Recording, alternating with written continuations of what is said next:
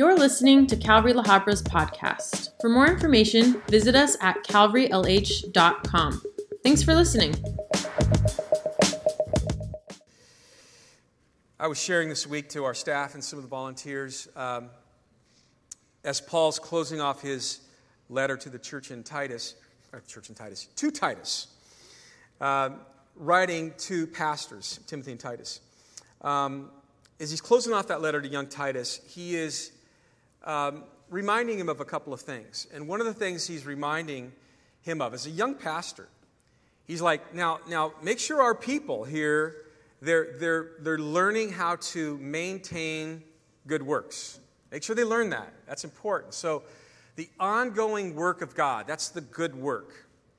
And if you look at the emphasis of the pastoral epistles, specifically Titus, it's on character the character of those that are going to lead the body of Christ. And it, it, it basically talks about what that Christ like character looks like, what that looks like in the church.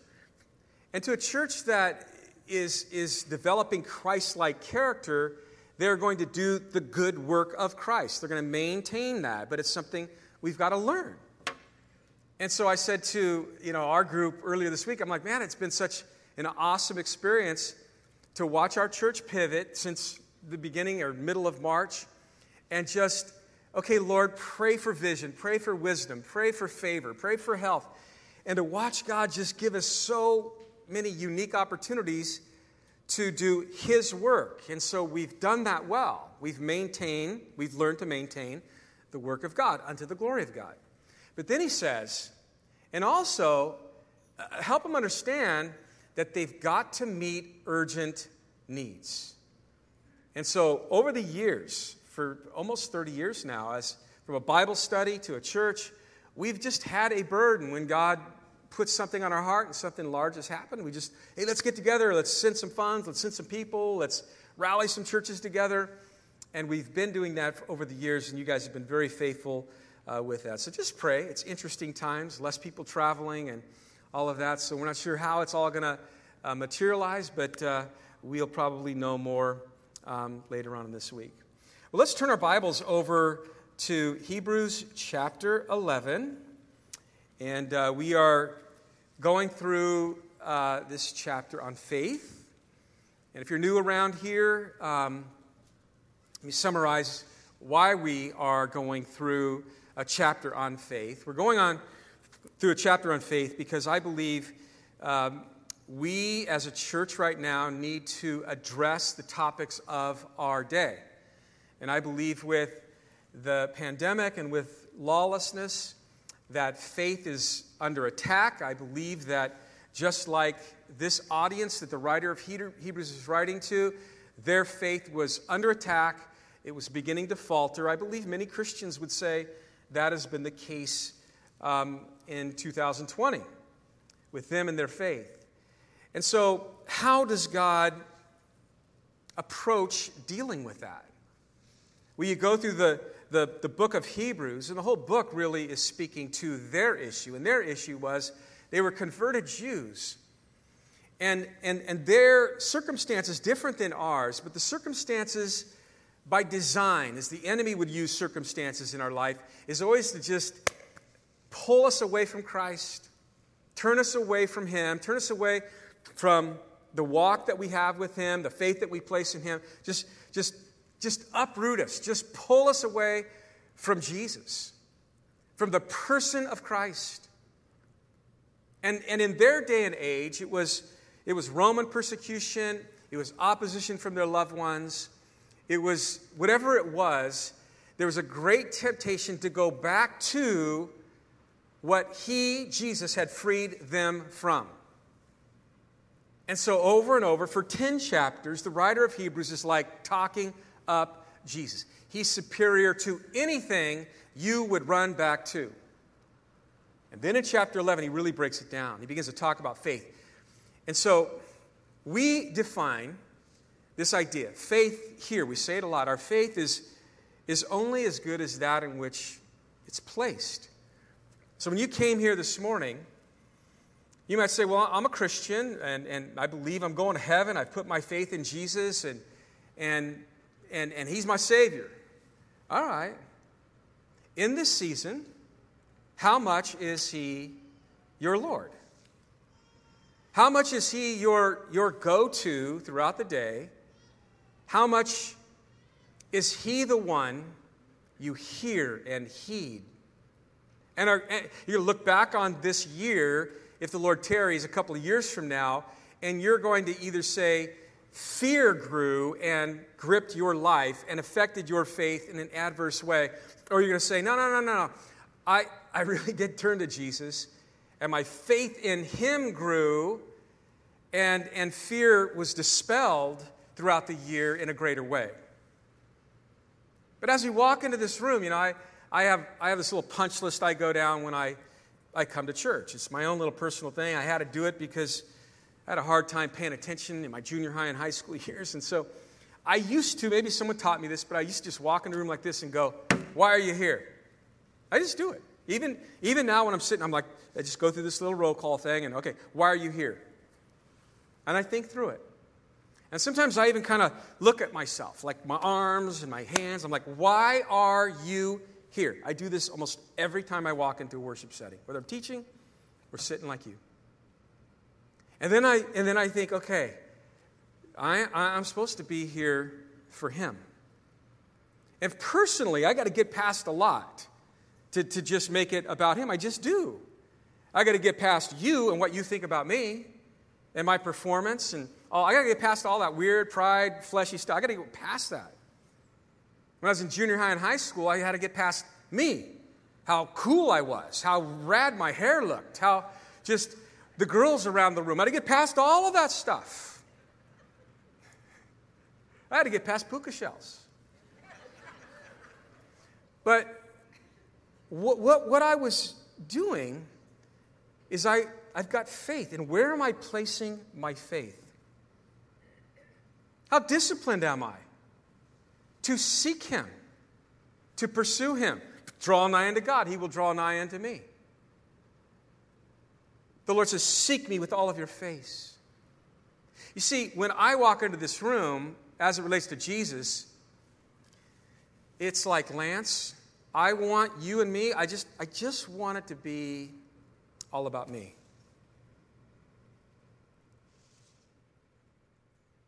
And when we worship Him, we start singing. I'm like, I just get undone. When I get, I, I can only get so close because I got to come up here and talk. But I just, when my heart is right, I'm all ears. I'm, I'm, I'm surrendered. We, we are now coming to, in this wonderful chapter on faith, where the writer of Hebrews is going to give us 17 examples of Old Testament patriarchs who just displayed persevering faith. That's what they did. They displayed persevering faith. And, and, and before he gives the examples of these 17 patriarchs that disciplined or displayed uh, persevering faith, he defines faith. And it's, it's a little bit of a tongue, like, you know, like, okay, in verse 1, faith is the substance of things hoped for, the evidence of things not seen. And so I, I, first taught that a few weeks ago, and I'm like, okay, that's a challenging scripture to unpack, but basically we'll say it over and over and over.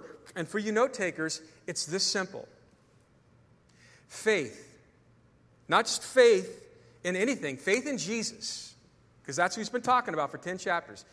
Faith is living in absolute confidence that what God said, He will do, even before He pulls it off, even before the promise that He made you is fulfilled. It's living in confidence. God says it, He's going to do it, and I'm, I'm moving that direction because of that. And so we started with, like, you know, the examples of faith of Abel and Enoch and Noah and, and Abraham. And then we got to Moses. And now we're going to come to Joshua and a lady by the name of Rahab, who was a harlot in the city of Jericho. And, and when we come to that passage, which is detailed for you note takers, in, Gen- in Joshua chapter 1 through 6, we're coming to that point in time where God is like, I'm giving you exa- an example, a really cool example of when I led my people into the promised land.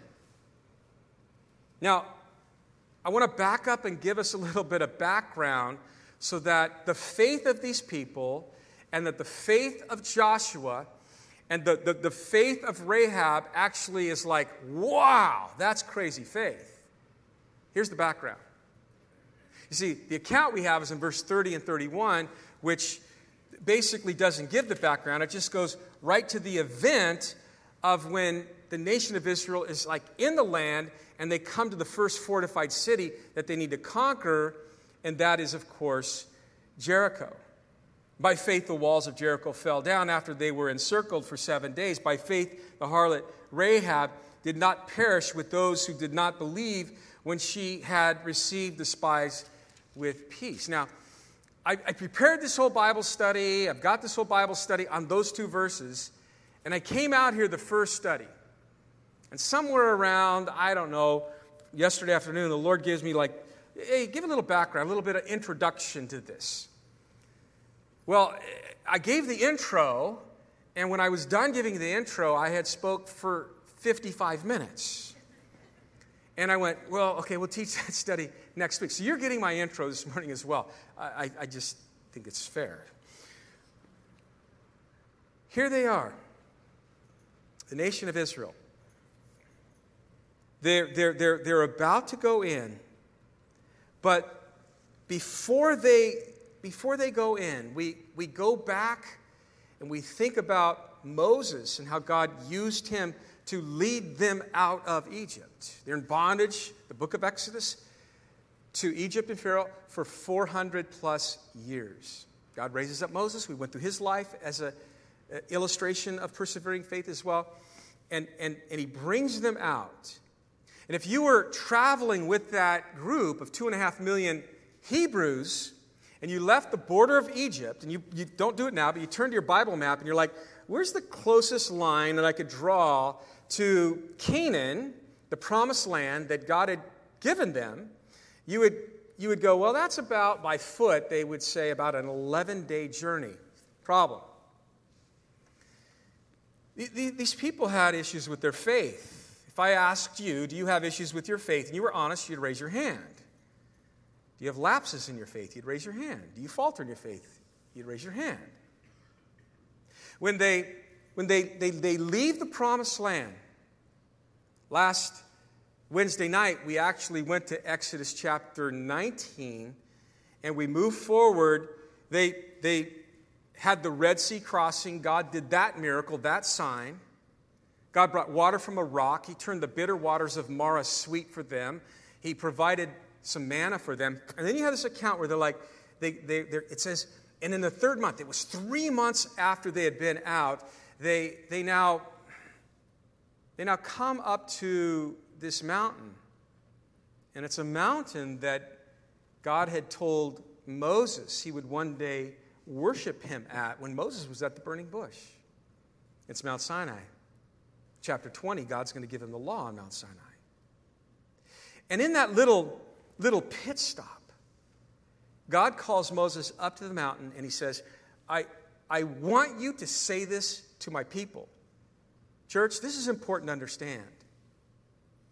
Because God taking the nation of Israel into Canaan out of Egypt was not just, let's just have a you know, just a, a, geographical relocating of these people because the climate is so much better over here than here. Oh, well, they were enslaved and now they'll be free. No, no, no, no. There was like God's plan of redemption tied to this. This was huge. And so, who they would be in the land, God would need to define that. And the purpose of their being in the land, well, that would, that would come with time. But before they would even hear the law and how they would live out in the land, Exodus 20 through the latter part of the book of Exodus, in chapter 19, they camp out there. Moses goes up on the mount. These people that are about to go in, this is 40 years earlier, And they're sitting there at the mountain. Moses goes up, and God says, Tell them this. Just break this down. Remind them that I, I delivered them, that it was me out of Egypt. And um, I, I want you to say it this way Tell them, remember how I bore you on eagle's wings? Like just like a, a, a mother eagle would take care of her young, provide for them, and protect them, and deliver them, and keep them, you know, free from any prey. Just remember how I delivered them on eagle's wings. But then he says this, and brought them to myself. That is just such a heavy verse. And just, just tell them that. It's all about me bringing them into myself. Now, if they'll hear my voice and they'll obey me and obey my commands that I'm about to give them, just let them know they're going to be a special treasure to me. Out of all of God's creation, his people are his prized possession, those that obey him and follow him. And, and they're going to be a kingdom of priests and a, and a holy nation. Let me read this in the New International Version. Tell them. My plan is an exclusive plan. Out of all the nations, you will be my treasured possession. Although the whole earth is mine, listen, you will be for me. You will be for me. And I said, I, encourage you to all, all again listen to that study. But you're for something today. You're for something. When people describe you and they're like, you know, such and you know, Lance Cook, that guy, you know, you know, they, they, they're describing you to another person, they oftentimes define you in terms of what you're about, what you're for. We're for something today. But I've, I've saved you. Egypt is a type of the world, it's a picture of the world. I've, I've liberated you from the world. Pharaoh's a type of Satan, freed you from Satan. Why? So you would be about me, for me.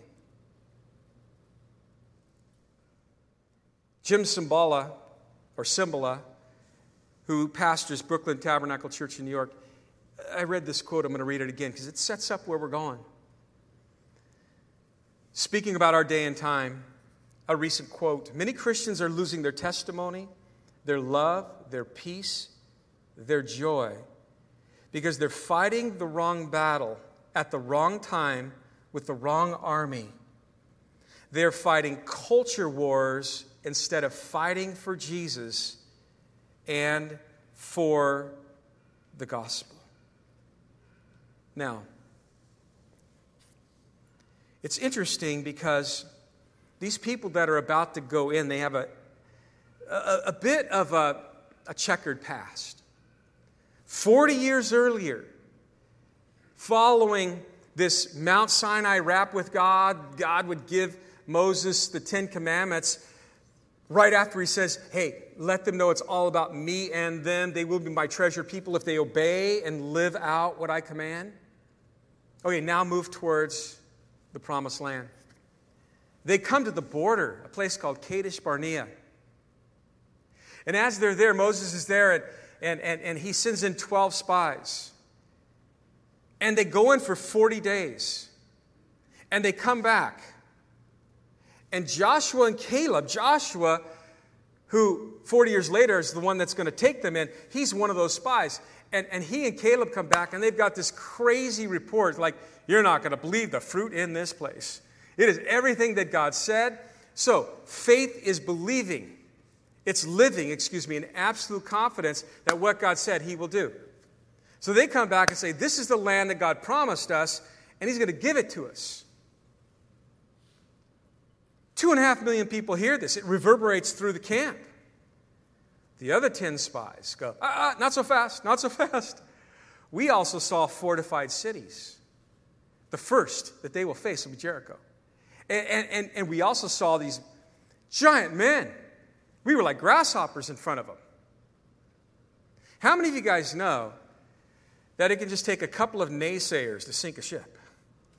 It just takes a couple of negative people doubting God, questioning God, and all of a sudden other people's faith begin to be rocked by what they say. How so? The people began to murmur against Moses and his brother Aaron. And, and so shattered was their faith, listen, in what God said was theirs, that God was like, You're not going in. The people doubted God, and because of their lapse of faith, for the next 40 years, listen to this, they were affected by that lapse of faith. For the next 40 years, they would stay in the wilderness, not go into, listen, the promised land of Canaan, it's, it speaks of the center of God's will for his people. Fact is, there's a, there's a word in Hebrew called Nabal, and it speaks of that. Uh, Nabal. We, we get our, our word navel from the word Nabal. And, and from navel is, is life.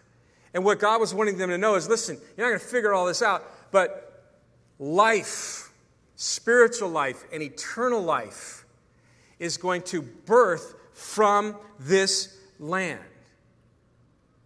But you've got to get there. Your, your part takes, takes faith, you see.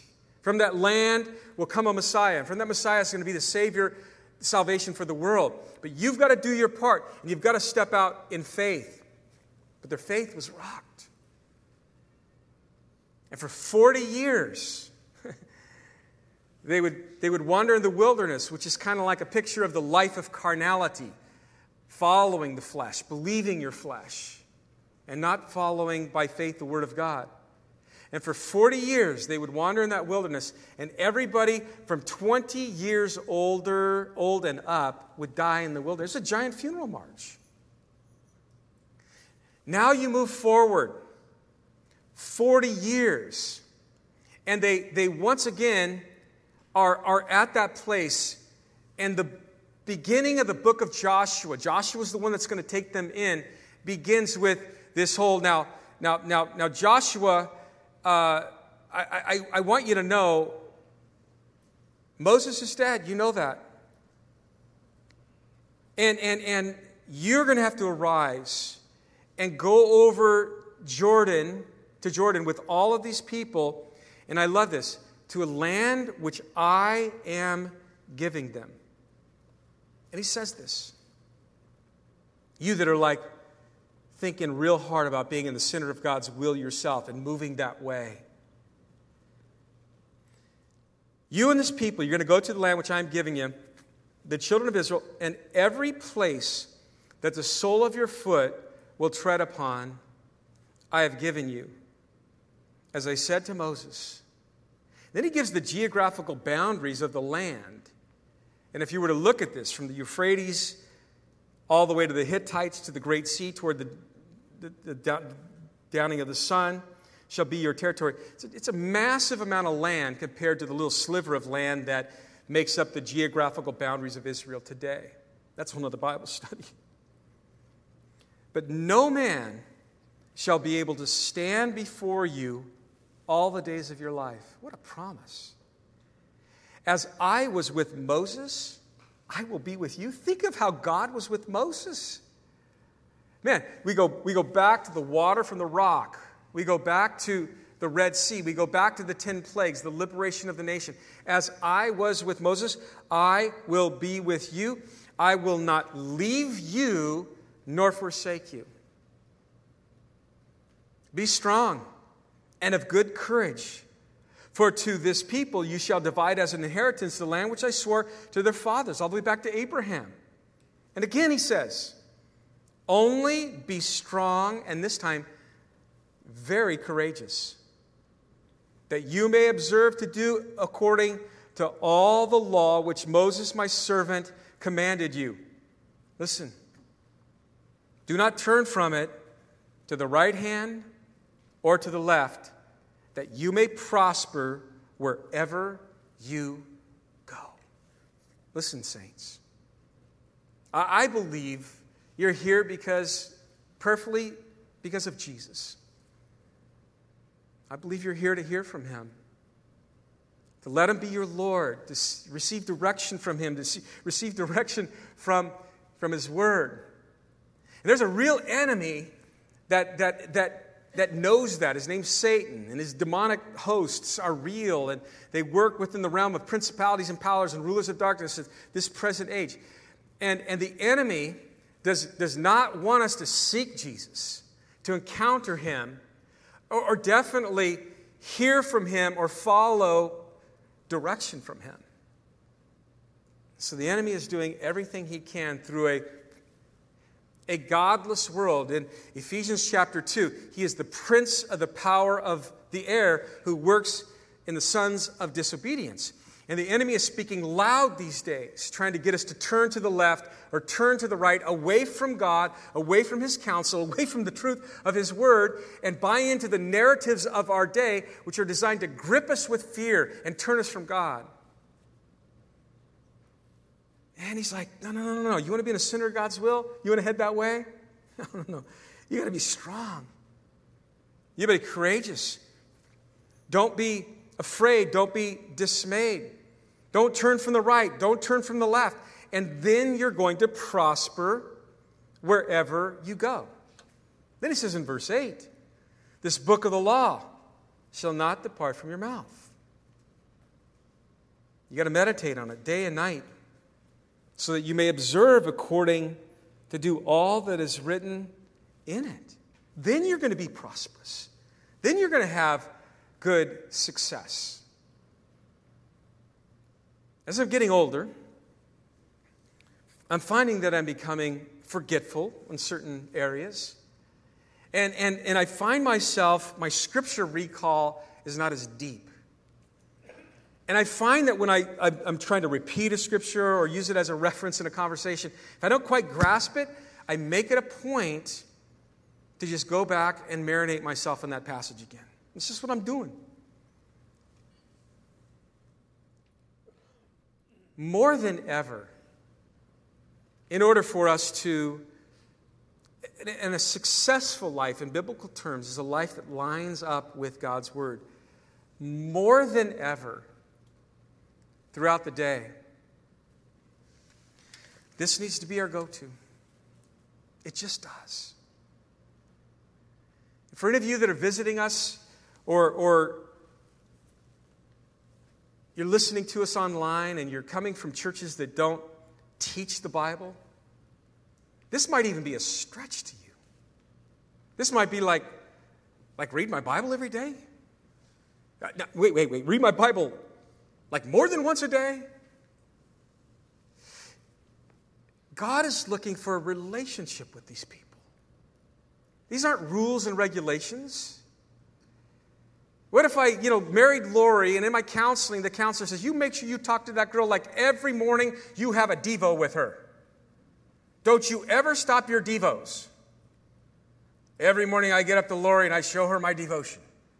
I go through the ritual. I have one conversation with her, and that's it. That would be a relationship that would no longer be. You know that. But we have this ongoing talk, ongoing dialogue. It's a relationship where I'm showing my devotion to her, she's showing her devotion to me. And this is what God is, is desiring. He, he pulled us out of Egypt to be His. Now, when you're to like, like go in, it's like, hey, this is how we're to keep it going between me and you. This is where you're to find my idea of success. This is how you're not going to get pulled to the left or pulled to the right. This is how you're not going to become defeated or faint hearted or faithless. Keep talking to me. Keep reading my word. Be strong, he says, the latter part of verse 9 again, the third time, and of good courage. Do not be afraid nor be dismayed, for the Lord your God is with you wherever you go. Faith is living in absolute confidence that what God said, He's just going to do it, even before the fullness of the promise has yet to be seen. In chapter 1, verse 10, Joshua commands the officers of the people He says, Pass through the camp. Tell them to start preparing provisions for themselves because in three days we are going over the Jordan River, which the Lord our God is giving us to possess. And how, how we need more and more Christians to have this kind of spiritual swag, this confidence with God, to speak representing the heart of God, the Word of God, because they're completely consumed by the heart of God and the Word of God. And then there's, there's the tribe of, of Reuben and the tribe of Gad. There's 12 tribes. And then Manasseh broke into two tribes. So the half tribe of Manasseh. And, and, and the Gadites and the Reubenites and half the tribe of Manasseh, they had got together and they're like, we like it on this side of the Jordan. Yeah, we've been saved. Yeah, we've been liberated. Yeah, we're following God, but we're only going to go so far. That's who they represent today in the body of Christ. In the center of God's will, that's so overcommitment. That's so like radical. Got to cross the Jordan River. We like it over here. Man, this is, this is just where we like it. And so in verse 12 through 18 of Joshua chapter 1, Joshua t- talks to the leaders of Gad and Reuben and the half tribe of Manasseh. And He's like, hey, here's the deal. I know you got this little deal with Moses and all, but it's cool that you guys, if you want to live here, God's not going to force you to live there. But he wants you to help us conquer the land. He, he, he, wants you to, he, he wants you to go with us over there. And, and each time I've taught this passage, I've brought out the grace of God and the mercy of God in this. A lot of guys teach it and they, they, they highlight the compromise, which there is compromise. But you see, I see God working through Joshua, coming to those that say, I only want to go so far, and going, oh, okay, that's cool, but hey, we, you're going to have to do this part. And what they would see would be God doing supernatural things that they wouldn't see otherwise. And I encourage people all the time that they're saved and they're starting to walk with the Lord. I encourage them let God start using you.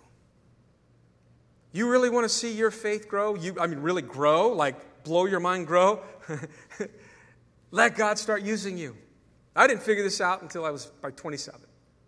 I had little spurts before that, but I, I well, I was 20, 25. I was, I was in Hawaii, living in Hawaii, and, and the, the dots all connected in Hawaii, and, and I came back fully surrendered.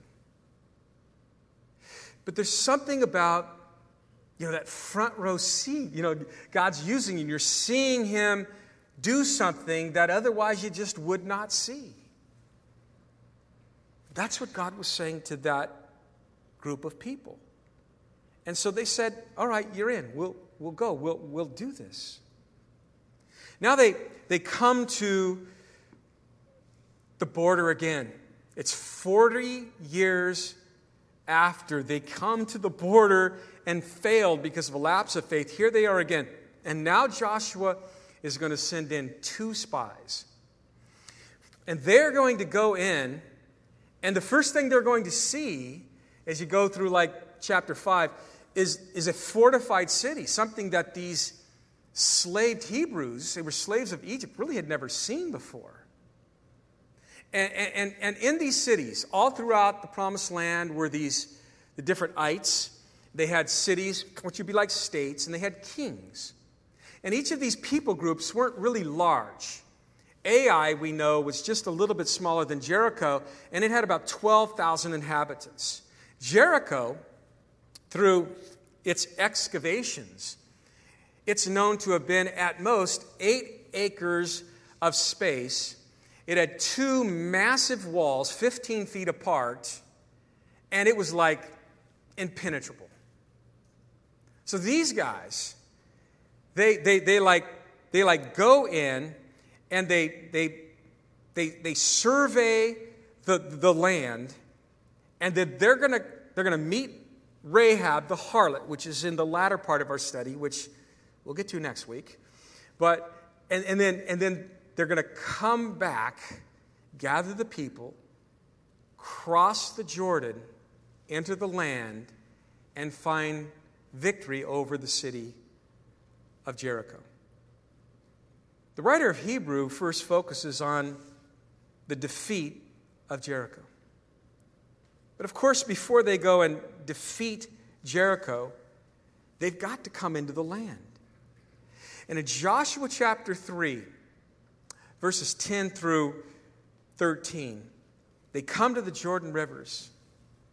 It's harvest time. The Jordan rivers are swelling over on either side. And God, He speaks to Joshua. And Joshua, he calls the people together. And he says, This is what the Lord is saying. By this you shall know that the living God is among you. Let that resonate in your ears for a second, in your heart and your mind. By this, what you're about to see, you shall know that the living God is among you, and that he will without fail drive out from before you, and he just lists their enemies. Let me rephrase this. Calvary La Habra, or you people visiting or watching online, there's some real opposition that will face you. There's a real enemy about you. There's some real conquering that's going to be needed by you. But in order for you to conquer, in order for you to have victory over the enemy, in order for you to find yourself at the center of God's will, that will be oppressed, it will be opposed, it will be challenged. You need to know that God is among you. And just so you know that He is among you, He's going to do something supernatural with you. Behold, the Ark of the Covenant, the Lord, the, I like the way he says this Behold, the Ark of the Covenant of the Lord of all of the earth.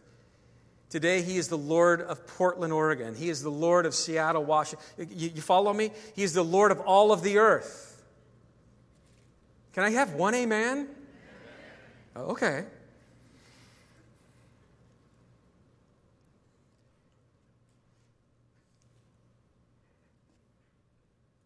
He's the Lord of all of the earth, is crossing over before you into the Jordan now, therefore, take for yourselves 12 men from the tribe, tribes of Israel, one man from every tribe.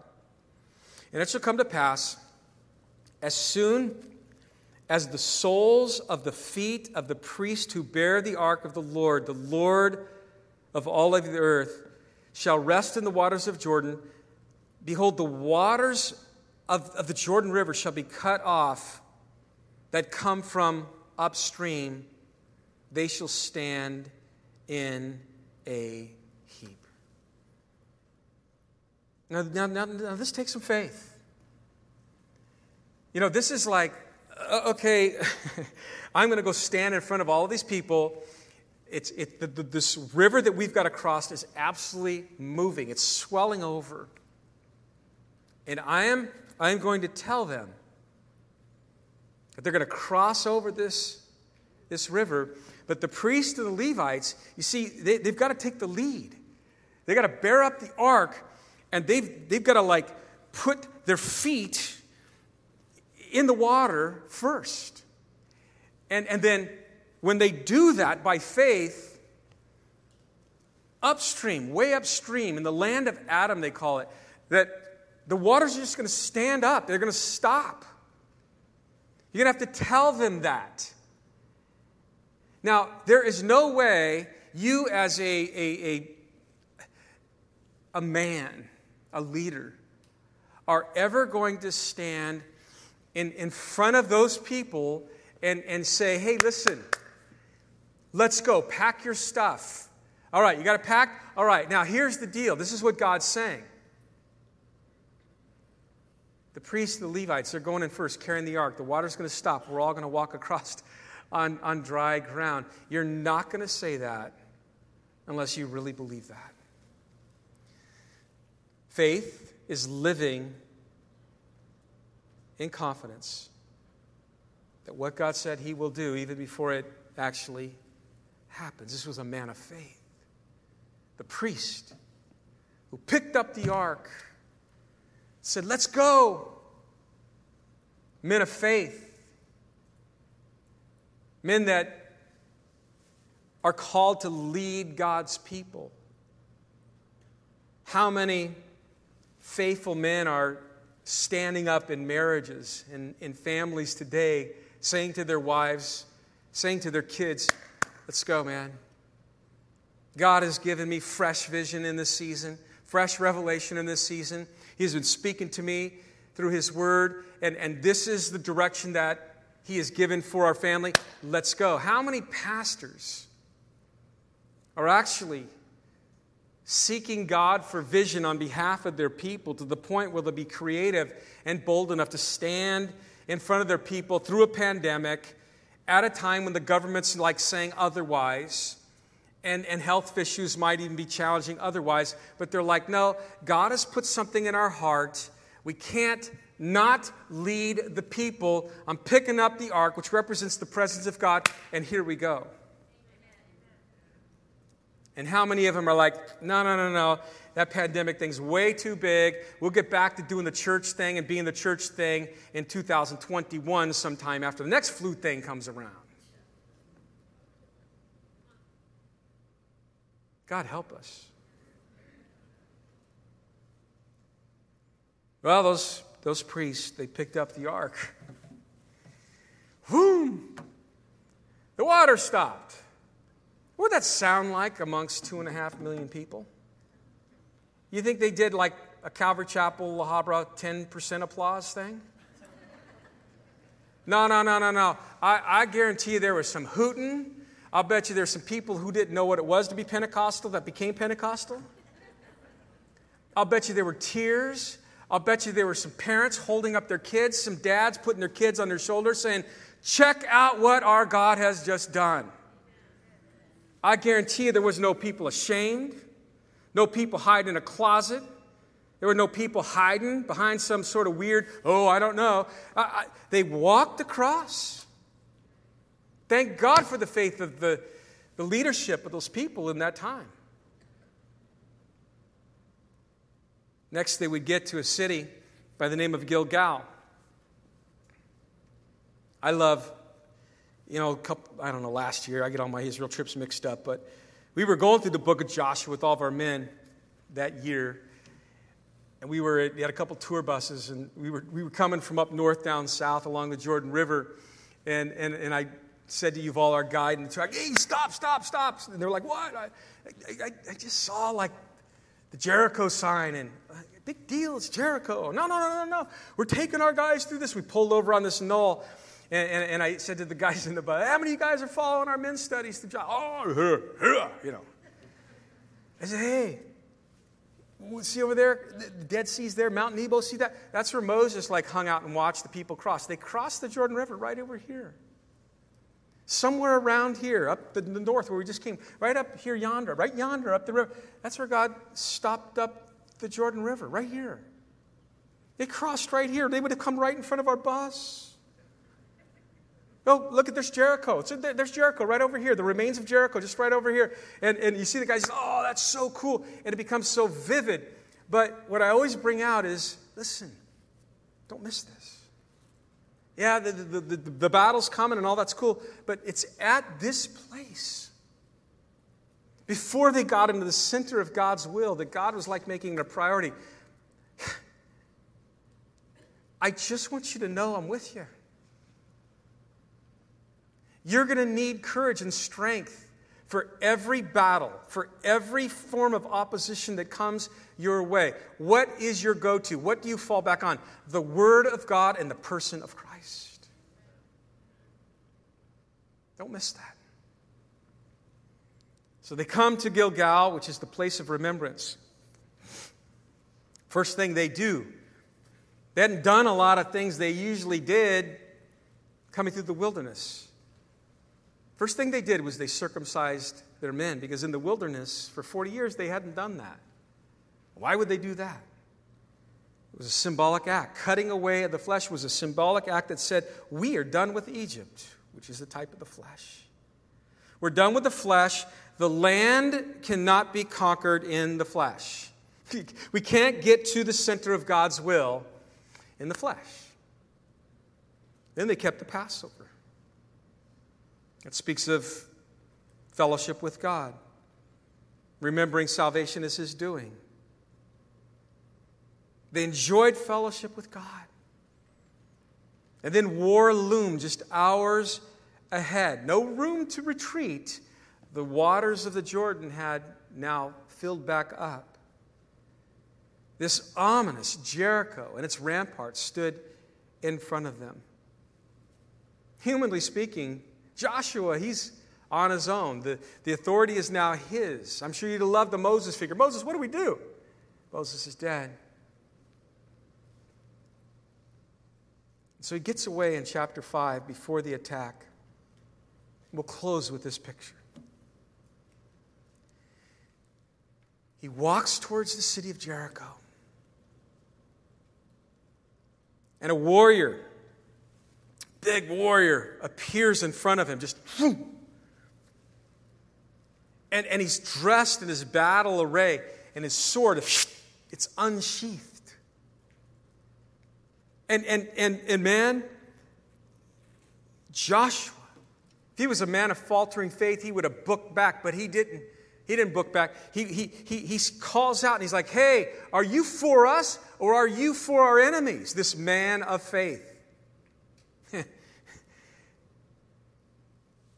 side you on, bro?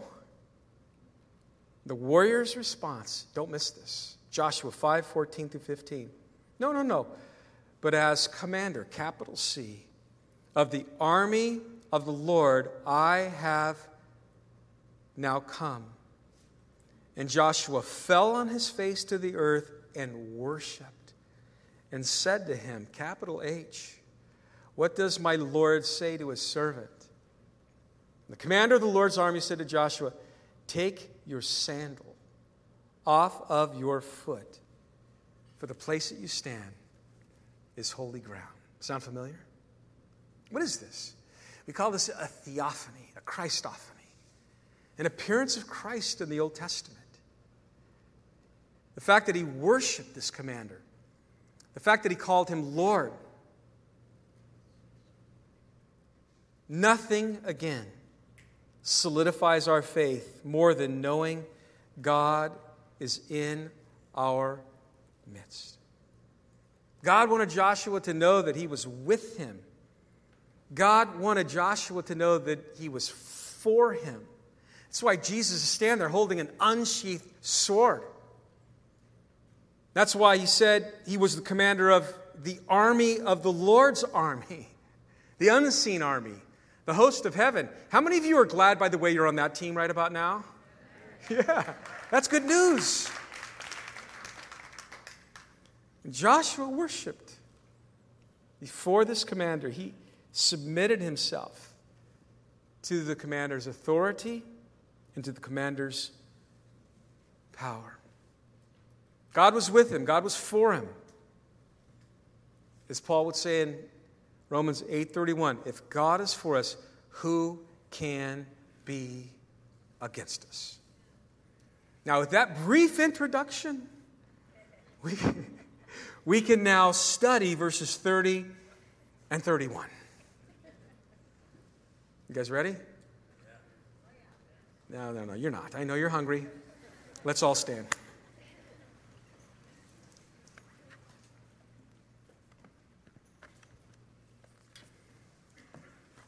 We'll be eager to get here next week.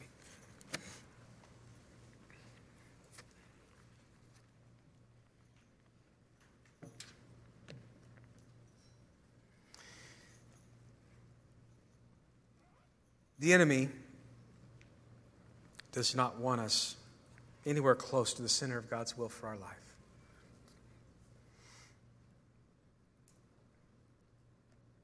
the half tribe of Manasseh and Reuben and Gad, those tribes, the massive people, they walked across the Jordan River. They saw it. They will fight. They'll take part in the battle of Jericho. They'll see the walls fall down supernaturally. They will have evidence of supernatural work of God in their life. And that lure of the land on the other side of the Jordan was real. That lure to live life outside of the center of God's will was so real that they went back. And you go through the account, and they're like, that didn't work out real well. Because when the enemies attacked, they were outside of the center of God's will. They were the ones that were most vulnerable to the enemy, and they were the first ones that were defeated. Faith today, persevering faith, faith in Jesus Christ, persevering faith, will, will lead you to the center of God's will. You'll find yourself surrounded by others who are pursuing and living life in the center of God's will. You just will. You'll find yourself encountering daily the commander of the Lord's army, Christ, Jesus Christ. The one who's with you will be for you. You can have this world. We're just passing through. We're just pilgrims. Remember that, yeah? And the world, apart from Christ, uh, I don't know, it's just not doing real well. Would you guys agree? Yeah. Can we just agree it's jacked up? Let's just all say the world is jacked up. The world is jacked up. Okay, we get that. I went to church today and the pastor made us all say the world was jacked up.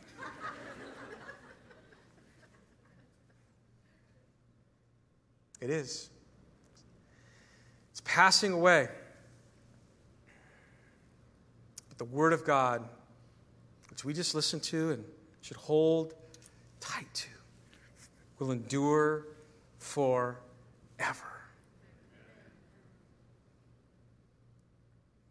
Ran into a guy recently, and he just, you know, I, I hear, you know, talk to everybody around the community. There's a large portion of our church still watching online. People have kind of this, this guy's, I, I just want you to know I'm, I'm not coming back till, uh, you know, you guys are like over the whole face mask thing and the social distancing thing.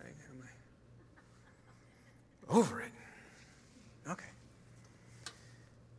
And I, I, I you know, sometimes I just let that go, but this one kind of, eh, eh, yeah, I couldn't let it go. I say, hey, hey, you know, I, I think it would be good I don't know, just think about this.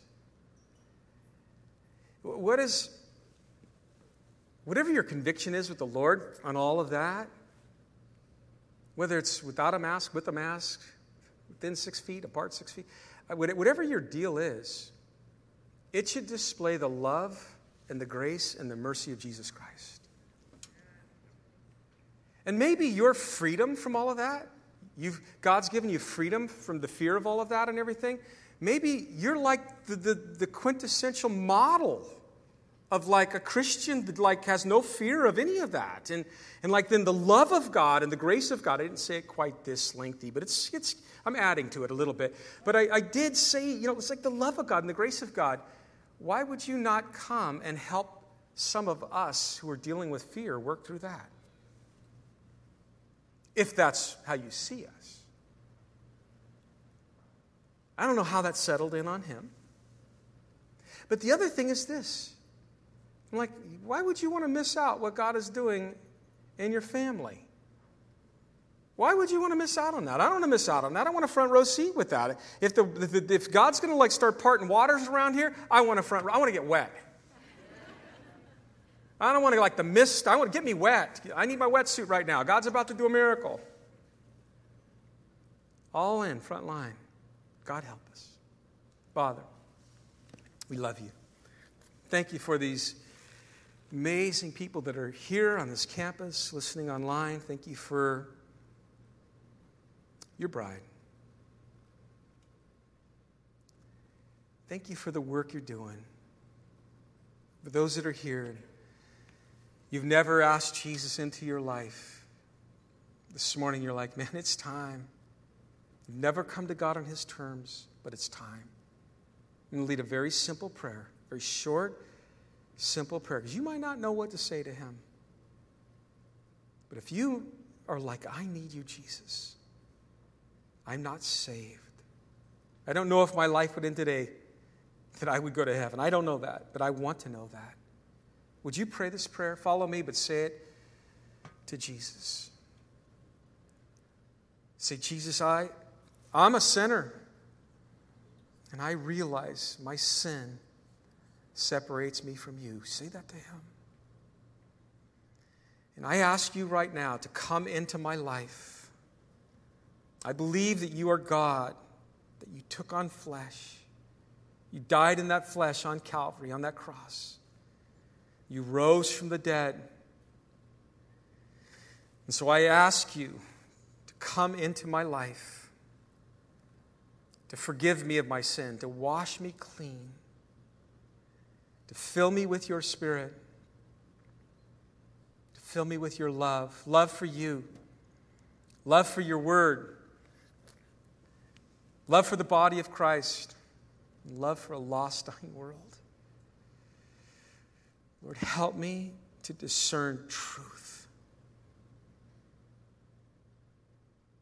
And if you prayed that very simple prayer, inviting Jesus into your life, you thank Him. You thank Him. Thank you, Lord, for being with us. It's been an awesome day. We love you. We appreciate you. We pray this in Jesus, your name. Amen.